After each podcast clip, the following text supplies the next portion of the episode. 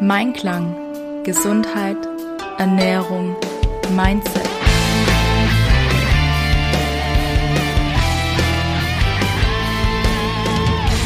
Mit Ann-Kathrin Seidler. Herzlich willkommen beim Podcast Mein Klang, ich im Einklang. Schön, dass du heute wieder mit dabei bist. Wie in der letzten Folge zum Thema Nein sagen schon versprochen, habe ich dir heute jemanden mitgebracht, die liebe Sonja Pertl. Sonja ist als, als Coach für Hypnose tätig und ich hatte auch schon eine Sitzung bei ihr, genau um dieses Nein-Sagen-Thema zu lösen. Ich freue mich total, dass du heute hier bist, liebe Sonja, und ähm, bin sehr gespannt, was wir jetzt alles so Neues erfahren werden. Und ja, ich übergebe dann auch gleich mal das Wort an dich. Stell dich doch gerne mal vor. Hallo Ann-Kathrin, vielen Dank, dass ich heute bei dir sein darf. Ich freue mich auf unser Gespräch. Ja, sehr schön. Sonja, du bist ja ganz neu nach Nersingen in deine Praxisräume gezogen. Möchtest du uns da ein bisschen was drüber erzählen? Genau, ich bin jetzt seit April, glaube ich, hier in meinen Praxisräumen in Nersingen und praktiziere als Coach für Hypnose. Ich arbeite hauptsächlich mit ursachenorientierter Hypnose. Du kennst das ja bereits. Hatte selber bei mir schon eine Sitzung. Ja, genau. Ich hatte ja ähm, mit ganz vielen Strategien versucht, das Thema Nein sagen zu lösen und war so mehr oder weniger erfolgreich. Und dann haben wir uns ja kennengelernt und ich dachte mir, hey komm, da ein bisschen noch ähm, Unterstützung auf einer anderen Basis dazu zu holen, schadet bestimmt nicht. Und ich muss sagen, ich war dann auch sehr, sehr positiv überrascht. Was ist denn so ähm, ja, ein ausschlaggebender Grund, warum man zu dir kommen sollte oder zu dir kommen kann? Also was sind so Themen, wo ich bei dir bearbeiten kann? Zum einen äh, setzt die ursachenorientierte Hypnose an der tatsächlichen Ursache an, also am auslösenden Moment, den es irgendwann in deinem Leben mal gab, egal ob das in der Kindheit war oder in der Jugend oder in den späteren Jahren. Hm, meiner Auffassung nach ist das eins der besten Tools, weil dort einfach keine Symptomverschiebung stattfindet. Heißt, wer das Rauchen aufhört und die Ursache besteht nach wie vor, da kann es passieren, dass sich die Symptome verschieben, die Ursache sucht sich ein anderes Ventil und derjenige beginnt zu essen oder an den Fingernägeln zu kauen. Aus diesem Grund ursachenorientierte Hypnose. Und die Bandbreite der Themen ist relativ groß.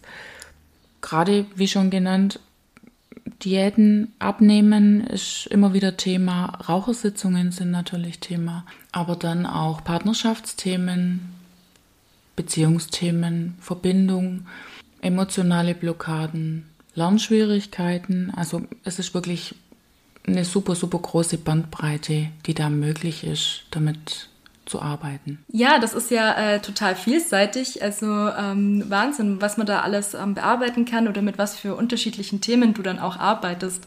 Bestimmt ein sehr, sehr abwechslungsreicher ähm, Alltag bei dir.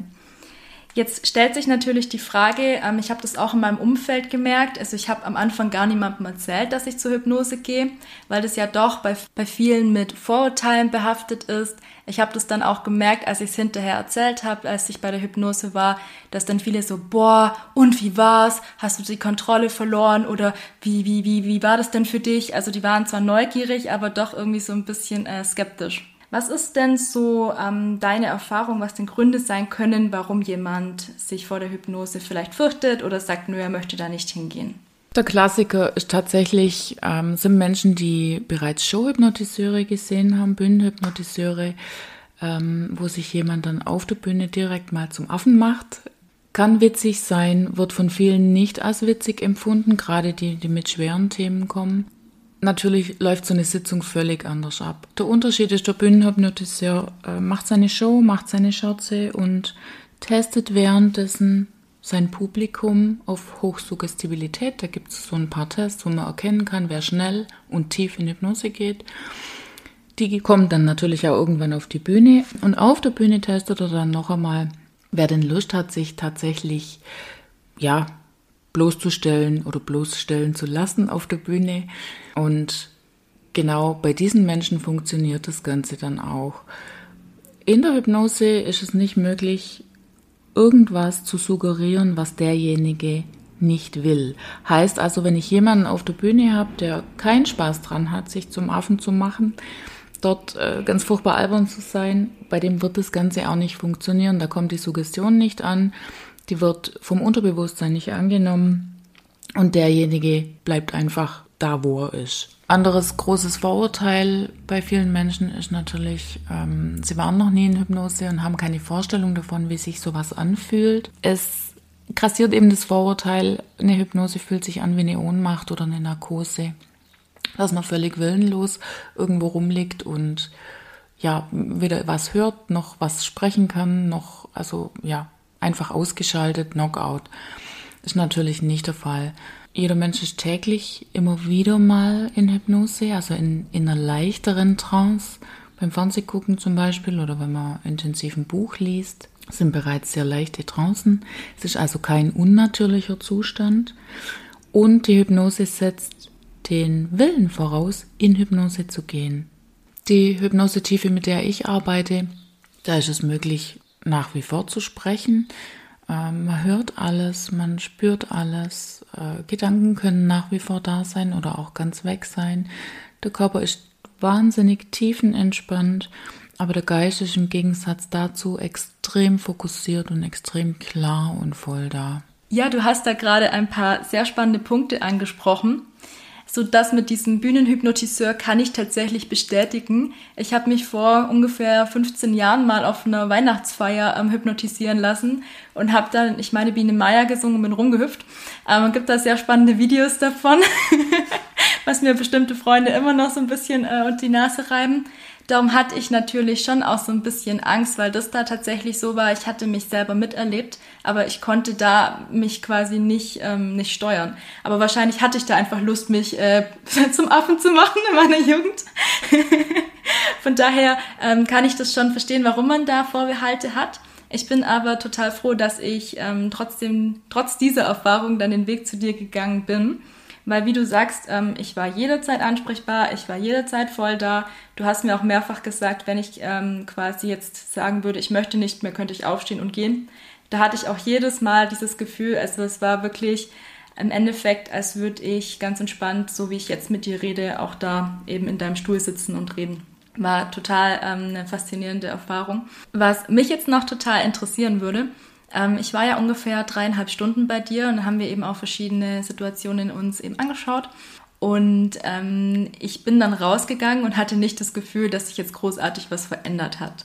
Und witzigerweise war es dann auch so in der Woche, dass das Universum oder was auch immer da ist, äh, mir nochmal alle möglichen Situationen geschickt hat, um zu prüfen, möchtest du das wirklich? Möchtest du wirklich öfter Nein sagen? Und ich muss gestehen, mir war das nicht gleich von Anfang an möglich, ähm, das so umzusetzen tatsächlich, obwohl ich mich da schon sehr viel mit beschäftigt habe.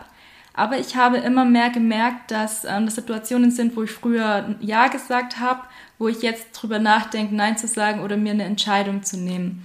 Und tatsächlich dann so Woche für Woche ist es dann auch einfacher geworden, Nein zu sagen.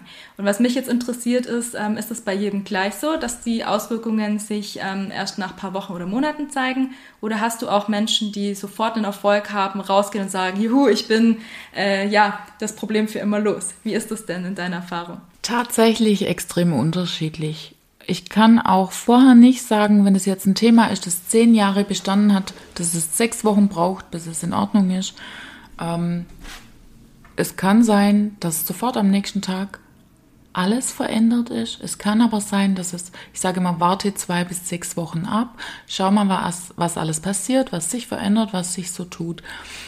Kann also sein, dass es ein paar Wochen dauert. Ja, super spannend. Wir zwei hatten jetzt nur eine Sitzung wie ist es denn? Haben die meisten Menschen bei dir mehrere Sitzungen oder nur eine? Wie ist denn da deine Vorgehensweise? Tatsächlich ist es meistens nur eine Sitzung, ist natürlich manchmal auch themenabhängig. Rauchersitzungen oder dann eine Sitzung zum Abnehmen. Da veranschlage ich mittlerweile zwei Sitzungen. Aber grundsätzlich sind die Themen nach einer Sitzung gelöst. Wenn jetzt jemand noch das Gefühl hat, nach dieser Sitzung es passt noch nicht hundertprozentig, der kann noch ein zweites Mal kommen, aber diese großen ursachenorientierten langen Sitzungen finden nur einmal statt.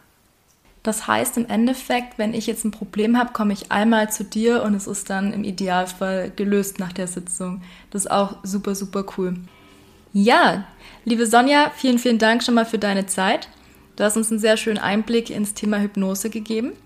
Wie könnte man denn jetzt am besten mit dir in Kontakt treten, wenn man sagt, du, ich habe da ein oder zwei Themen, über die würde ich gerne mal mit der Sonja sprechen, die würde ich gerne für immer loslassen können. Wie kommt man am besten mit dir in Kontakt?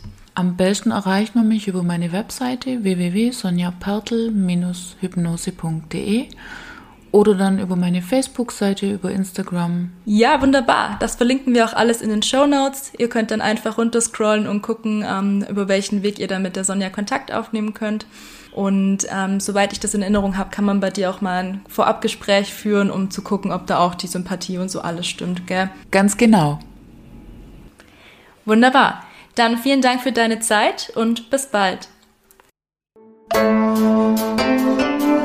Damit sind wir am Ende dieser Folge angekommen. Es hat mich wahnsinnig gefreut, dass du dabei warst.